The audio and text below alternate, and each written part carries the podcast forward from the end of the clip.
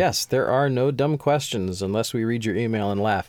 Um, it's only dumb if we decided it. No, I'm kidding.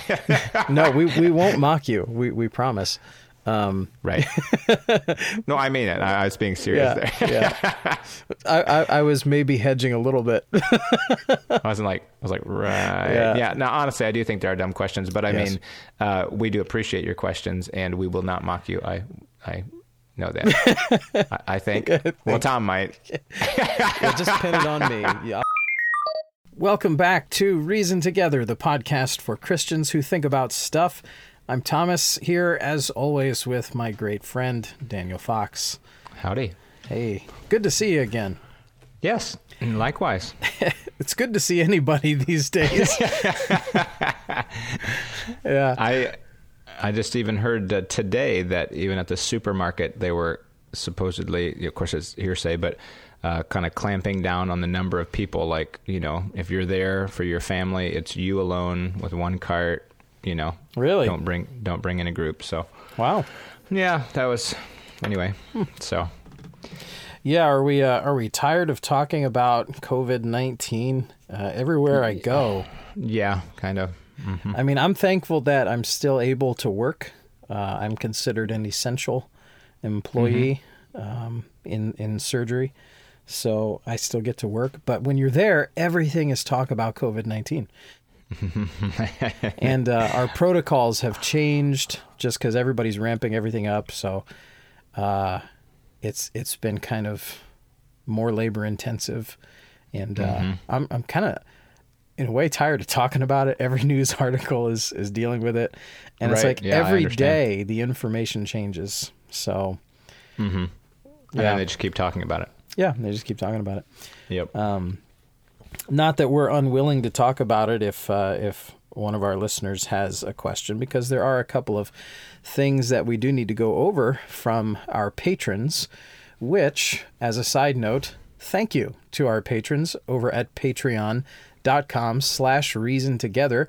Uh, they help keep this show going. We know it's a weird time and uh, the fact that you're willing to contribute to help out a podcast like this that uh, Yes. that says a lot and uh, we Yes, really appreciate it. Uh, if you want to become one of our patrons you can go over to patreon.com slash reason together. Again that's patreon.com slash reason together.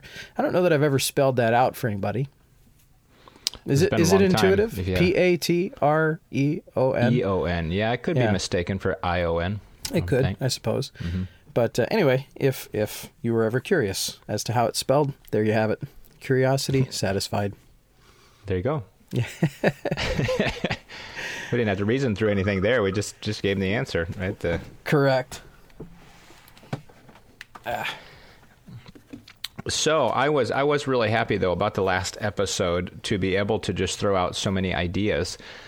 Um, you know, of what to do while you're while you're kind of on lockdown, and we got a little feedback on that, and we don't have to read it all, but some some thank yous, and uh, Yeah. and one of them I read, you know, commenting on uh, realize, I guess, seeing the the amount of preaching now that's getting out out on the waves, and part of that may maybe you know we just didn't realize before, but on the other hand, I think a lot of churches are being pushed into it, and that may be a blessing in disguise in some ways. Yeah, it could Uh, be.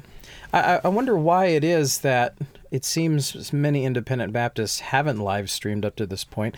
I mean, uh, we haven't as a church, and, and I know Sure. you guys haven't. Um, and and it seems to be not just anecdotal from my perspective. Uh, someone shared with me recently uh, this uh, comic of two independent Baptist preachers trying to figure out how to live stream. and they had they each had a cup held to their ear with a string tied between them. Oh no, So it's it's How do you work apparently this thing? yeah. How do you work this thing? It's a running gag out there that I guess independent Baptists are kind of the last ones to the table when it comes to live streaming, and I wonder why that is. That's an interesting question. I would say partly um, that you know a lot of, and I say I say a lot of. I mean, as if I really have any data on it. But I mean, it seems like when we think of fundamentalism, it is an older um, uh, set of. Uh, it's a. It's an older demographic. You know, you've got you've got you know, staunch men who have, you know, maybe in their 60s and 70s now, who have, you know, been keeping keeping things going. Although I know there's several younger pastors, obviously, mm-hmm. and and in between there. But in a in a sense, you feel like it's an older demographic, which naturally, because of the uh, gargantuan shift in technology in the last 20 years, it's it's hard to keep up. And yeah. if you weren't if you weren't born into it or like really enjoyed it and just kind of said, "Yeah, I'd really rather not," yeah. then then it's like running away without you, and then try, then trying to f- overcome that curb of like, what? I mean, I mean, I I'm like a low level techie. I enjoy tech, but I'm not tech like some guys are. Um, and honest to goodness, now I was frustrated trying to figure out the 150 options on Facebook, you know, on a certain page, and figure, how, how do I find this message? Because somebody had messaged me, but they weren't one of my friends, and and so it kind of got it was on a different tab of a certain pane and, and, brother, and then and then you change from desktop to to to iPad, you know. So so for certain guys, it, you know, if there's a generation gap, the, the technology part of it but you know, another thing that I think of is um, maybe the perception. I know we've talked about this on certain issues. We like, is there anything really wrong with it? But the perception is, I wonder if the perception is somehow church marketing with like like why do why do I have to get my service out to everybody else? My people are here. Yeah. But let me ask you this question: Do you think there's a difference between church advertising and church marketing? Um, from a technical standpoint, like just based on the words, mm-hmm. no. um, from a practical standpoint, I I think I see what you're saying. Mm-hmm. Uh, there is a certain mindset that treats church like a business, uh, and it treats the assembly as an evangelistic tool. Uh, so let me see yes, how many people right. I can bring in here and give them the gospel here because it's too much work to train and disciple people to take the gospel out where they go. Um, sorry, maybe I'm speaking for them a little bit. Not that I'm frustrated with that whole thing at all, but uh, yeah, I, I I'm not a big fan of the the whole church marketing mentality. Um, sadly, you know, those are the guys that tend to to get lauded and praised for building big ministries and things like that. Uh, meanwhile, the guys who are trying to do their best, um, treating the church with respect, uh, are oftentimes marginalized. But, uh, but yeah, there is a difference between those two things because there's nothing wrong with handing someone uh, something about your church and saying, This is the church that I attend or the church that I pastor. Um, you know, if you would like to come sometime, feel free to be my guest. Now, I didn't give the gospel there. I simply invited someone to come. I'm sure. making someone aware of my church and the fact that they're welcome to come and visit. Um, that's different than pushing for hundreds upon hundreds of people to come who may or may not have interest in the actual gospel. So yes, I think the motivation is different than the medium. The medium of a camera, there's nothing wrong with that. It's if my if I'm simply saying to people, look, this is who we are. You know what I mean? And if they see the message and that draws them, they say, wow, now there's a church that preaches the gospel yeah. and there's some solid music, whatever. But if I have to pat, if I'm trying to pattern my ministry in such a way as to make it palatable to people so that I draw them in, well, that's wrong. Um, so that's the whole ministry mindset as far as saying, am I trying to be a people pleaser or a God pleaser? But the medium of a camera, you know, is neutral, mm-hmm. you know, as far as using a digital camera. So, um, so it maybe is a good time for for several churches to say, well, let's get our message out there now. On a personal level, I would say for our church, you know, you've got obviously you have priorities, and if mm-hmm. you're going to sink thousands of dollars, which in our case, you know, maybe is, is going to be what it takes, um, into something, you're saying, well, look, is there something else that needs to be done? Does our does our roof need to be changed? You know, we just had a new roof put on, or mm. does you know something need to be painted, or does something need to be, or, or do you have to buy purchase a you know a church van? You know, there's other things that you yeah. say are directly ministering to people. Where if I'm live streaming, I'm I'm reaching out to people who aren't a part of us. But right. if I'm spending the money in other ways, I'm spending it on a congregation that's right here. But in this right. time frame, now all of a sudden we have to live stream to minister to our people You know, I, at least Right. in that way, to Yeah. say our our church people can be fed if we live stream. Yeah, yeah, and and I'm not sure if we'll continue with it after this whole um, hiatus thing. Uh, I I kind of like it. I like the idea of it. Um, I you know, especially if you can make it look sharp. Um, Right. There's a lot of useful tools with live streaming, um, and even right now we've seen uh, people who have watched our live stream who don't normally attend church. They're relatives of our church members or mm-hmm. friends or mm-hmm. coworkers of our church members. They don't normally go to church, uh, but they have attended. And it's like part of me then sees that, well, is there an opportunity there to give the mm-hmm. gospel to people who wouldn't otherwise hear it? So I, I can see why people do it. My my my only hang up is would it turn this into an opportunity for people to just never go to a church? you know what I mean? Right, And right, and take it as an opportunity to do something they would never do in the physical world in real life. But I have to wonder if somebody is is okay with staying at home watching church if they would ever come to your church anyway. It's unlikely, and, and, and Right. at least It- from my own limited short-term experience, uh, it seems unlikely. Yeah, I mean, if they're listening to the preaching and they're growing, and God's you know growing them by His work of the, the work of the Holy Spirit in Yeah. their hearts, they're going to come to a point where they should be coming to church. Yeah, they, they're going to want to. I mean? They're, they're going to want yeah. to. And if they're and if they're not, you know, it's like, would they have really come if I hadn't provided the live streaming? Right, Yeah. right. No, they wouldn't.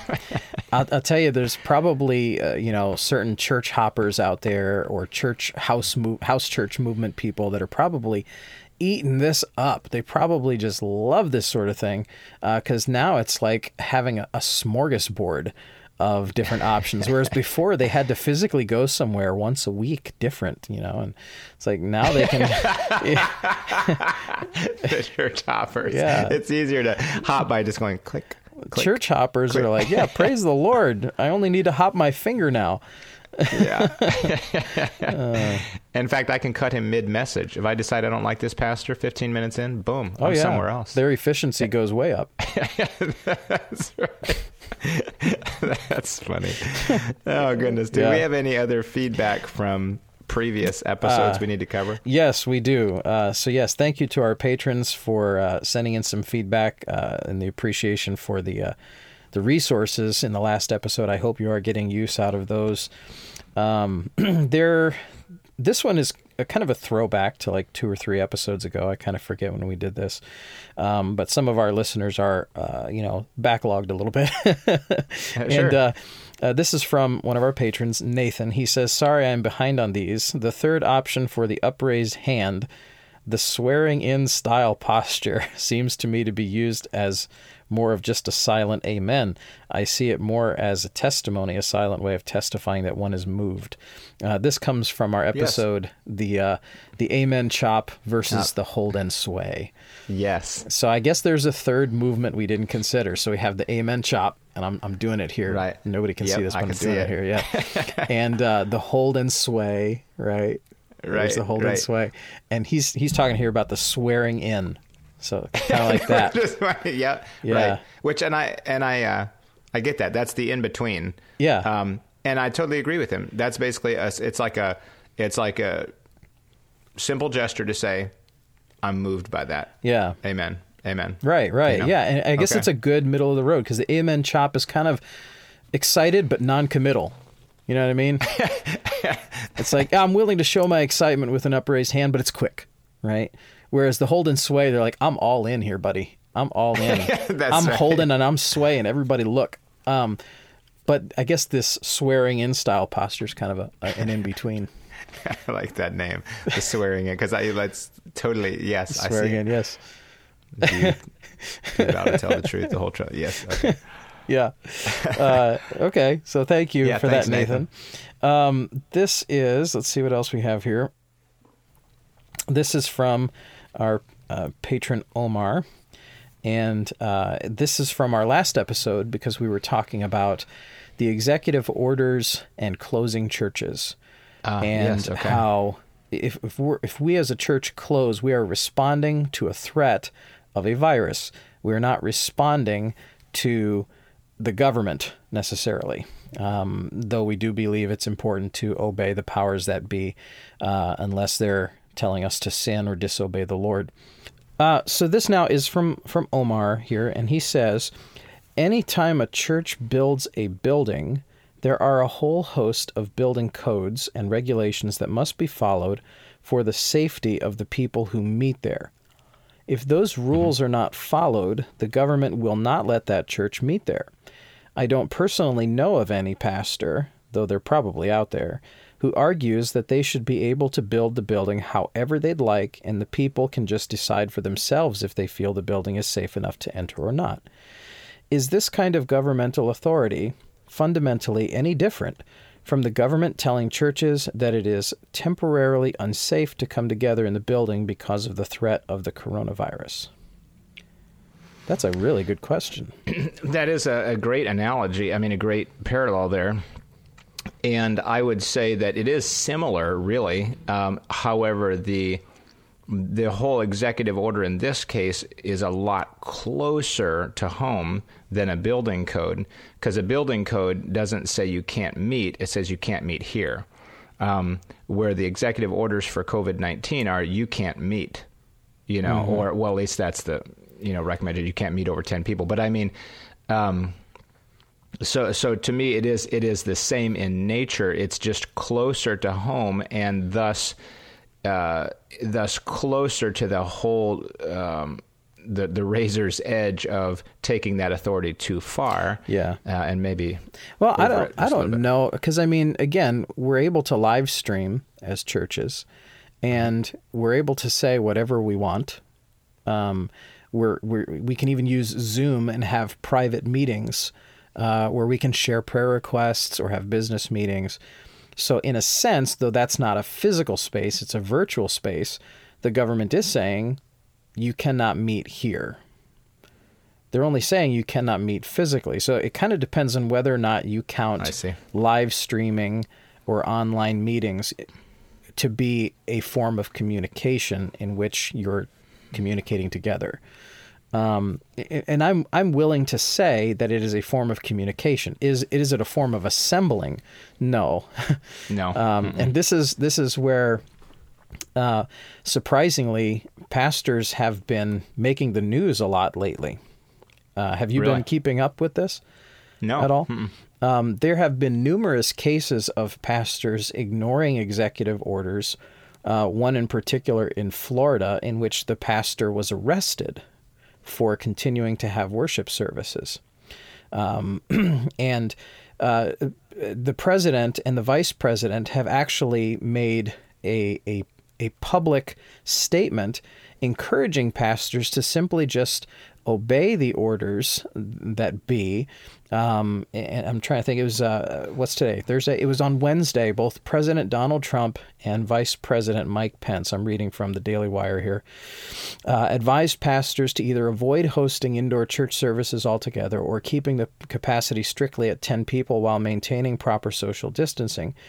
Um, he says some churches, as you know, have continued to hold services even though uh, this is a reporter asking the president, even though you have advised people that they need to practice social distancing. Uh, there was a pastor of a megachurch in Florida over the weekend who held services that were attended by several hundred people. Should pastors be holding services in the middle of this pandemic? And even if they do, should Americans be going to church? So this is something that has made national attention. While mm-hmm. other businesses are are closing and complying with orders for the most part, um, it is churches, because of our inherent freedom of assembly, uh, it mm-hmm. is churches that have been making uh, the news here. And the president responded, uh, he says, Well, my biggest disappointment is that churches can't meet in a time of need. So mm-hmm. he kind of shows his, his heart there that, yeah, he wants churches to be able to meet. Uh, uh-huh. Originally, he was hoping by Easter Sunday churches would be meeting again. Uh, he says this is really a great time for a church to be together, for people to get together on a Sunday or whenever uh, and and meet. And and yet, if you do that, if you if you do it close, then you are really giving this invisible enemy a very big advantage. Uh, so this is making national news. Pastors are getting arrested uh, for this. Not we're not talking massive droves of them, because I think mm-hmm. for the mm-hmm. most part, many are, are you know just saying okay, uh, out of good sense and, and safety for, for our church, we're just going to close uh, here. Um, so I think for that reason, there hasn't been a whole lot. But uh, Omar's question kind of makes us think a little bit. If if we viewed building codes the same way we're now viewing these executive orders, um, would we be responding the same way? And I think a lot of the difference is building codes kind of creep into place slowly, and they often don't make national news. um, they're usually municipality based uh, things. Um, so they, they kind of creep in uh, almost unawares many times. But this is a, a national news making thing that churches cannot uh, meet in many places. So I think that's why we're getting the reaction that we're getting. Well, again, to me, it goes back to you know if if we as a church wanted to meet down by the river, you know, or out in the field, Yeah. You know, uh, for them to say you can't meet in a building, okay, but we have the right to meet. Yeah. But for them to say you can't meet anywhere is is is a little bit different. But I mean, I, I see I see the parallel, and I, and and again, I'm not, and I'm not saying that it's not wise at this point necessarily to to at least consider. You know whether you should be, and you know that there's other factors, and I'm not Yeah. saying that churches are being picked on, um, but but still, um, it, I- I think the whether this is I don't know if you'd call this a slippery slope or not to say that the whole argument says that could they one day say, "Oh goodness, the flu's breaking out. Nope, we got to stay home another month. Can't go to church." You know. Uh, Yeah. Oh wow, you know, high pollen count. People are going to suffer from allergies. You know, you stay home. You, you know what I mean? I mean, we say, well, That, uh, no, they're not that would there. be They're pretty not- fantastical. but we say, well, they're not trying to do that. But what divide? I mean, if it's if it's the authority saying, well, we just we deem it's not safe for you to be together, therefore you can't be. Well, where's the freedom of conscience in that? Not to mention common Yeah. sense. You know, for me to say, well, you know, I'm not feeling well. I don't think I'll go. But saying, look, I'm fine. People at church seem to be fine. If they're fine with me coming, I'm fine with me going. So what happens then when you have people who don't seem to use common sense? And and your job as the authority is to provide for the safety of a community. But yet you have people who aren't utilizing common sense and thereby threatening the safety of a community. And you've provided the community with actual data that shows there is a legitimate threat. What do you do then when people aren't using Yeah. common sense? And that's an excellent question. I think that's the that's the balance. That's the tough balancing act to saying that some people, you know, really are a threat. It's when it's when uh, godless in the in the sense of not godless and maybe they're totally immoral, but I mean people without maybe a a, a God foundation are making decisions related to faith communities. You know what I mean? Well, But, well I was um, referring more to, for instance, there was this one new evangelical church, I think it was called Ark Church or something like that. They Mm-hmm. continued having services. They they did not practice any social distancing. They just kind of threw caution to the wind with this, um, and like half the church has died. well, I'm that no, don't quote me on that. Okay, a bunch, a bunch of people there have contracted the coronavirus. I think a number of them, a good number of them, have died as a result of it. There's an example of people who didn't use a whole lot of common sense, in my opinion. Yeah, well, and in part, what do you do as the of- authority, though, when you have this intersection of the First Amendment, you know, the freedom of speech, Yep. the freedom of assembly, uh, and and as the authority, here are people now. They're not only making themselves sick; they're now spreading this when they go home, and when they go to work, uh, and whoever else they come in contact with. Uh, what do you do as the authority? Well, I'd say the authority has to do what he thinks is right, and that just kind of makes the argument for um, a you know being concerned about a moral authority, meaning a, an authority who actually has a moral compass to mm-hmm. him and understands the value of religion and of the conscience. And so ultimately, that guy is going to have to do what he has to do, and the person under God by their conscience has to do what they feel like they have to do. Yeah. And then you just have to, I guess, Well- you know, that's If that's the best I can meet the tension.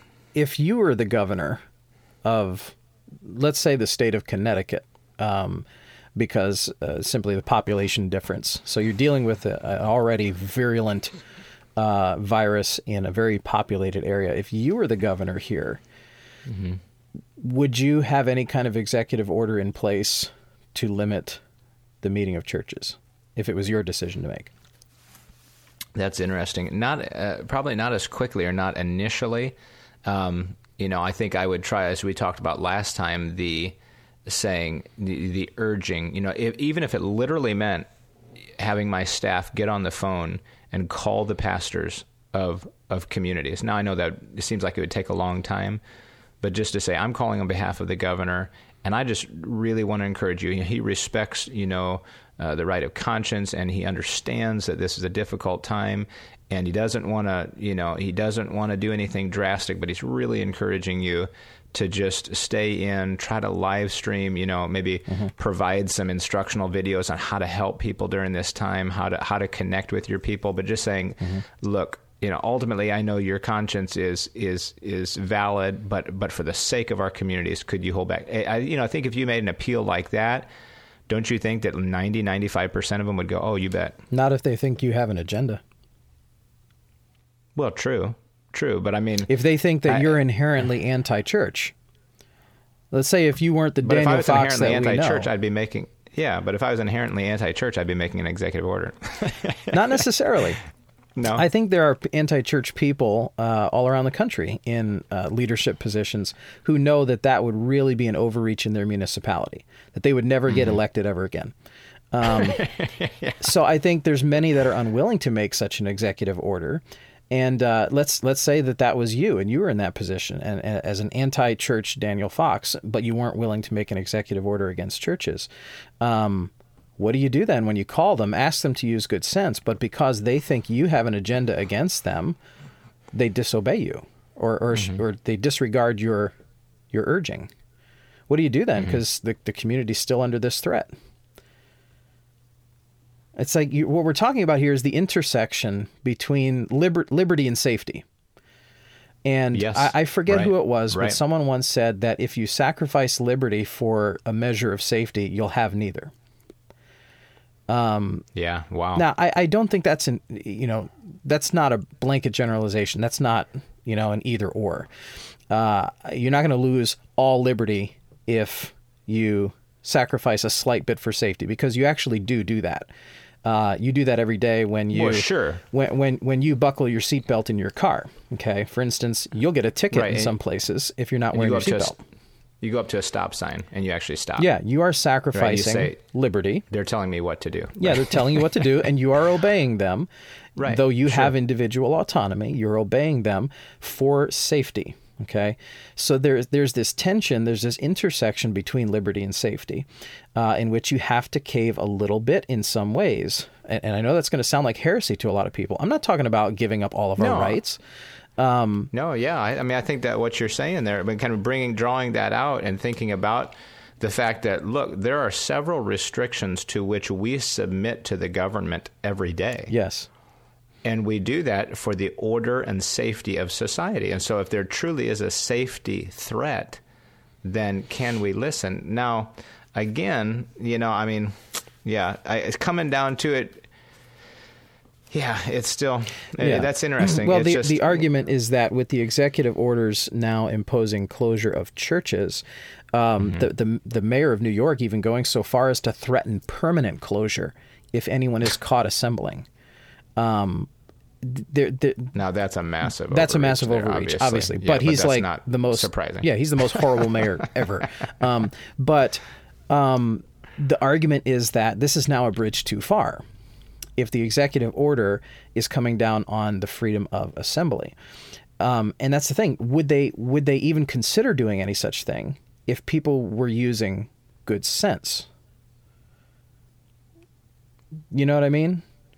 Right, I do. Because I, I mean, here they've made the executive orders without but, without even giving people an opportunity to use good sense. Right, and even in yes. the face of that, people are still not using good sense. Right. And partly, yeah, right. Well, some people never are going to use good sense. Yeah. And some people, if you tell them what to do, then they're not going to do it. You right. know, maybe in that way, like, you can't. Oh, yeah? Well, now I'm going to.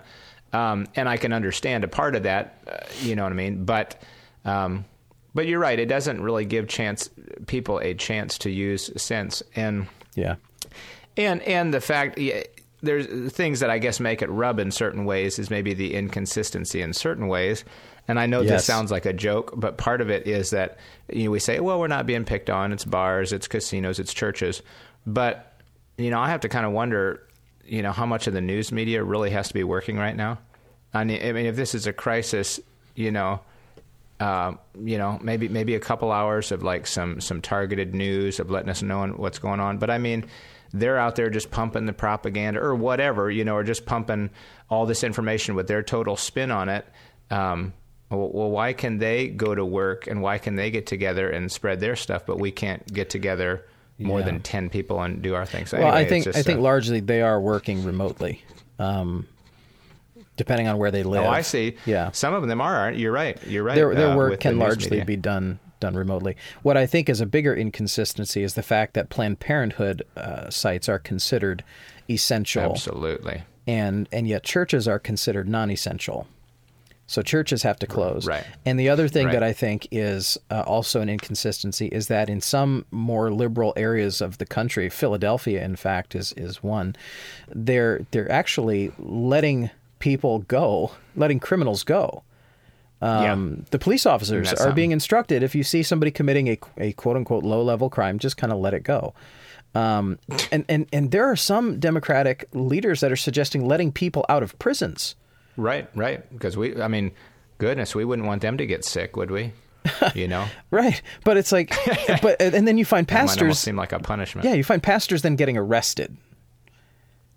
Yeah. While criminals So- run free, pastors Yeah, get arrested. and low-level Planned criminals should go open. free, but now this seems kind of like an inconsistent thing to me. Um, Yeah. But again, I think that just comes down to the the differences of, of governance that you see in different parts of the country. Okay, this just struck me uh, that this beautifully leads into a question that I had for today. Okay. Okay. All right. Which so yeah, good. We should we should move on anyway. yeah.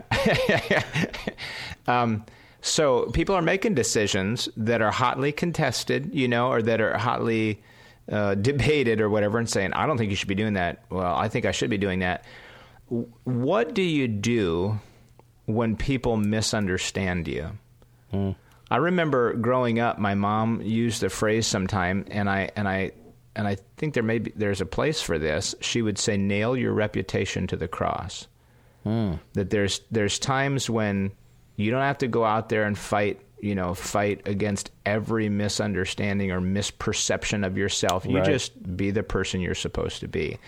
But on the other hand, there are times when I think you are supposed to raise up on your hind feet and say, That is not right. I am not that. And if you call me that in public, you know, I'm going to fight against that because you are smearing my name.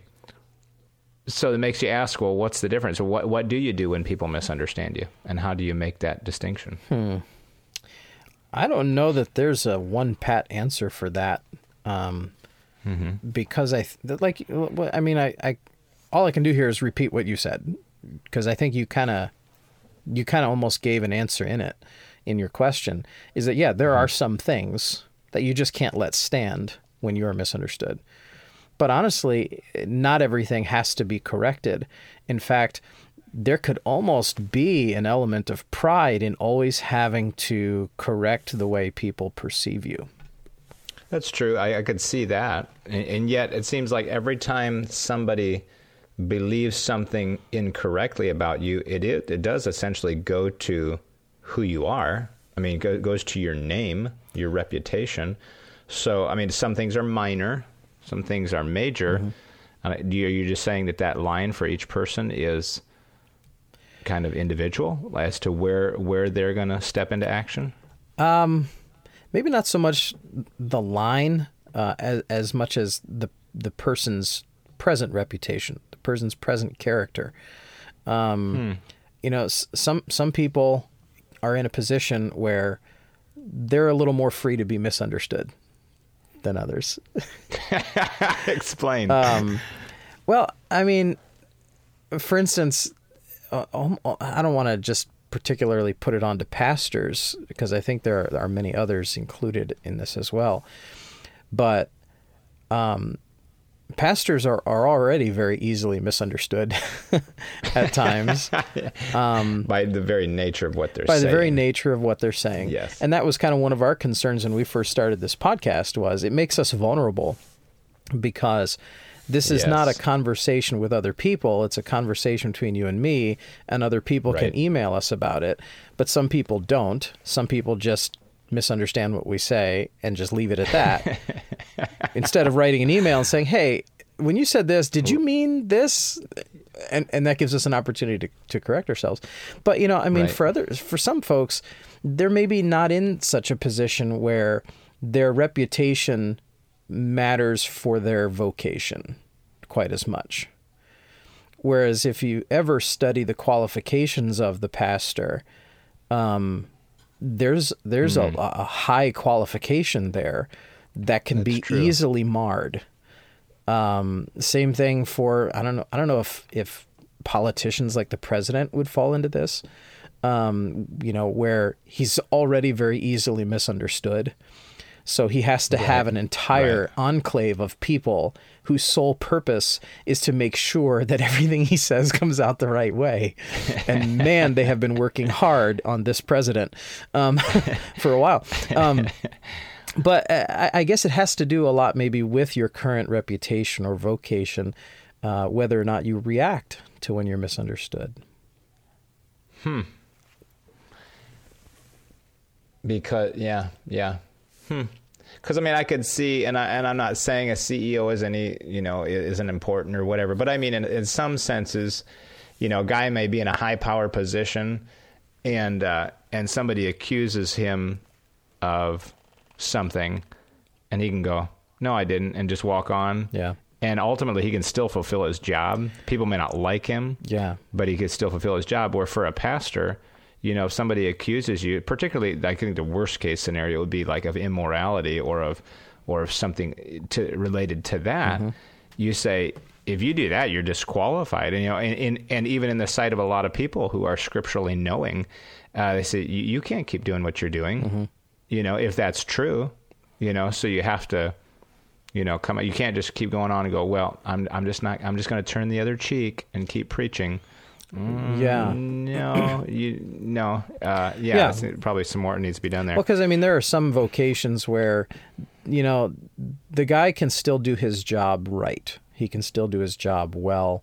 You know, whether it's mm-hmm. a, a, manual job or or something else, and he can still get that done, and may not have the greatest repute uh, ever. Um, and I right. think people are are are somewhat they give a guy like that a lot of leeway. Uh, I, I don't know that I particularly would as an if I was an employer, um, yeah. as much. But right. I mean, for the most part, the guy can get his job done, and and if he does, that's what he's hired for. Let him do it. Um, whereas the the pastoral office, your character is pretty much part of the job. yes, it's it's right. tied. It's your, it's your platform. Yeah, it's it's tied to the vocation itself. Um, and I think there are other vocations like that too. But you feel like there are some times when, and, and I, mean, I want to even speak kind of outside of the pastoral role, just on a personal level. There are some times when people may accuse you or misunderstand you, misrepresent you, and sometimes you'll just ignore it. Yeah, yeah, I think so. Okay. I think there are times okay. where it's it's uh, it's necessary to pass over it. Um, and, and I don't know if maybe um, like a volatile argument that could be brewing uh, might might be an opportunity to pass over something. you know, uh, do I need to insist with this particular person that right, that I'm right, right in this area? Do I really need to push this right now? Sometimes it's best right. to just leave it alone. Yes. Okay. The, and and, I, and from the flip side of it, it seems like there would be a number of scriptures that would talk about how not to misunderstand people you know, or judge righteous judgments, or mm-hmm. you know, hear the whole matter, you know, think no evil, mm-hmm. things like that. But from the flip side of it, where you're being misunderstood, can you think of scripture passages that that deal with our reactions or our responses? Off the cuff, uh, I'm kind of slow at that right now. Um, nothing's coming to mind. I'm sure there are verses that deal with that. I, I, I do know in particular an example of someone who was so badly misunderstood that he was reviled Yes. and rejected, um, Yes. and that his own wouldn't even receive him, uh, and and that was of course Jesus, but. I, I suppose maybe that, that doesn't necessarily fit because part of part of his uh, the fulfillment of, of his will coming here was to to be crucified. Um, Right, but it but it is I think it, well I think that it is noteworthy though that as a lamb to the slaughter he opened not his mouth and in in the whole trial process and with Pilate he said very little when he could have he could have justified himself and said you bunch of chief priests you bunch of hypocrites you're not even running this trial right everybody knows this isn't legal and blah blah blah you know or you know he could have spoken you know some sage advice to Pilate Yeah. and said look no you and I both know they don't have any charges against me. Right. Why don't you just let me go? You know what I mean? Yeah. But he didn't. He didn't do any of that hardly, and and um, so so that is uh that is significant. You have to wonder too, um, especially before the high priest, uh, not necessarily before Pilate. You know, he could have defended himself, but and this is Sure. totally speculative. I don't think it would have helped. No, and I agree. I agree. It wouldn't have helped, and maybe that's part of the reason he didn't because they're set in their sin, and it just makes it worse in a sense. But it. This is a little off topic, but it's it's similar to what we're talking about. I thought it interesting. Hol- the pastor was That's kind of the answer, though. Maybe what is Jesus knew Would it wouldn't make a it wouldn't make a difference? difference. Hmm. And, and maybe that's the answer that we're looking for here. You know, when do you defend yourself? Well, when it helps. now, honest, very pragmatic there. No, I don't know. Um, I mean, we obviously lack the uh, the the the foreknowledge and the omniscience of of Jesus, knowing whether or not it'll help. But I think there are certain cases. situation. Yeah, I think there are certain cases where you know this person. If if I defend myself here, it's just not going to help them. I'll I'll be casting pearls before swine, as it were. Um, There's no sense in me even bothering. So let them think I'm a terrible person. Let them think I'm wrong. It doesn't matter because right. Because it's not going to help. They're set in their desire to misunderstand. Yes. That's interesting. I was going to say it's it uh, it's a maybe not quite on topic here, but it was interesting as uh, pastor was preaching the other night and uh, about uh, Jesus' resurrection and uh, in the book of John chapter 20 and his uh, appearance to Mary Magdalene that as I thought through his appearances post resurrection um, it seems that he largely appeared to his followers. And I thought, and I was thinking to myself, you know, he could have, uh, you know, Pastor said, Pastor said, I would have loved to seen him, you know, just appear to Pilate, you know, and say, I'm back, you know, whatever, you know, eh, or or appear to Caiaphas, the chief priest. I mean, wouldn't that be uh, something Wow. to behold? But but did Caiaphas ever see him in those forty days? It's unlikely. Um, you know what I mean? I don't know. Well, weren't there a Um, great and- number of priests though that did uh, receive Christ post resurrection? they did receive. Now whether they saw i mean it says that that many people did see. I mean there's hundreds of people who did see. But i mean you just think wow this this you know jesus has risen from the dead. Wouldn't you kind of i mean from a human perspective we would think wouldn't you just like take a tour of like of of manifestation Well, you wouldn't you just go around Israel and say, "Look, I'm alive. I'm alive. They tried to kill me. I'm alive." But instead, it's it's largely, you know, it's to a certain select group of people because that's the people that mattered, that the people that actually they needed that information to say, "This is all real. Yeah. This is all legit." Where the other guys, they were set against them in the first. place. It reminds me of that story of uh, that Jesus gave. I think it's Luke 16 of the the rich man and Lazarus. Do Okay. you remember the rich man said to Lazarus there, uh, speaking across the gulf that was fixed between them? Uh, he said, "Send Abraham to speak to my five brothers." Or send Lazarus. Or, yeah, send, Yeah, send just- Lazarus to speak to my five brothers. Um, yeah, I'm sorry. What did I say? Abraham. Um, yeah. and uh, and Abraham said, "They have Moses and the prophets. If they will not hear them, neither will they hear if one came back from the dead." Right. And you have to wonder if when Jesus told that story, which I think he told it to some of his skeptics, to, to some of the, Mm-hmm. uh, if I remember right, it wasn't his followers necessarily he was directing that Right. story to. Um, I wonder if he had in mind those who were in the process of rejecting him at that very moment. Wow. Because then he, Yeah, I think so. I think you're probably right. yeah, because he would later say when they said, "Well, why don't you give us more signs?" yeah, it wouldn't help. He says, "No, you're not going to get any more except for when the Son of Man uh, raises again." I'm, I'm, of course, paraphrasing there. I think I have looked for uh, this video after I saw it years ago, and I haven't been able to find it. But uh, Dennis Prager, who is a Jewish man, as far as I know, I don't know. I don't believe he's saved. I don't. I, I couldn't say that with authority, but.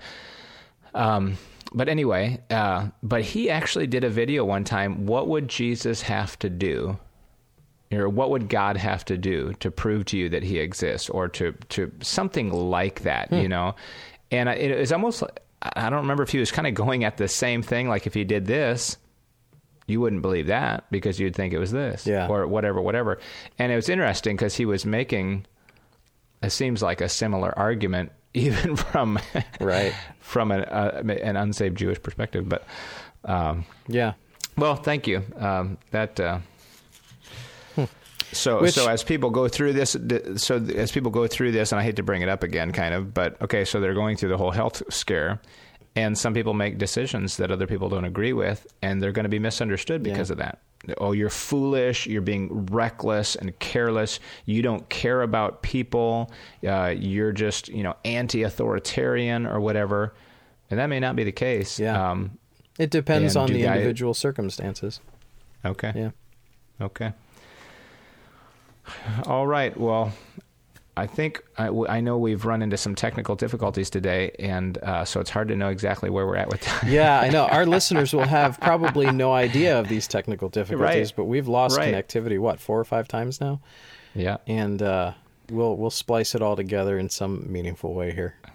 Yeah. Now, th- those of you who don't know, Tom and I don't actually, we're not in the same room as we podcast. So when we say we've lost connectivity, it doesn't mean like we, you know, we've gotten in an argument five times and we've decided not to be friends. And then we, we were reconciled and said, okay, we'll be friends again. Let's continue the podcast. Yeah, we're Uh, social we actually- distancing by about a thousand miles. yeah. Oh, we we were practicing social distancing way before right. uh, it was really the in thing to do. Yeah, Um, We're trendsetters. So anyway, that's right. That's the way we like to look at it. And uh, so, thank you for for listening to the conversation. It's been maybe a little bit of a unique one. I feel like last week was unique Yeah. for the substance of it. This time it seems unique, maybe just in how how diced up it has been for us, kind of re-entering the conversation. Yeah. But uh, anyway, if you have any thoughts for discussion now that you're sitting at home more and you're just doing a lot of thinking and you're saying, "Oh, ooh, there's some there's some deep thoughts that we haven't uh, thought in a long time." Let's throw that out to to Thomas and Daniel. Uh, hey, throw them our way. And, you know, it can be something really practical, something that sometimes even seems trivial, and we just say, Mm-hmm. Yeah. How does that bear on our decisions? So send it our way, reason Yeah. together podcast at gmail.com. Yes, there are no dumb questions unless we read your email and laugh. Um, it's only dumb if we decided it. No, I'm kidding. No, we, we won't mock you. We we promise. Um, Right. no, I mean it. I, I was being serious yeah, there. yeah. I, I I was maybe hedging a little bit. I wasn't like, I was like, right. Yeah. Yeah. Now, honestly, I do think there are dumb questions, but I Yes. mean, uh, we do appreciate your questions and we will not mock you. I, I know that. I, I think. Well, Tom might. yeah, just pin it on me. Yeah, I'll, I'll take it. Pin it on me. Anyway, send those to reason together podcast at gmail.com. Thank you again for joining us on this episode. Uh, be sure to stay safe, stay healthy. We will see you on the next one. We are encouraging balance, developing perspective, and connecting faith to practice. This is Reason Together.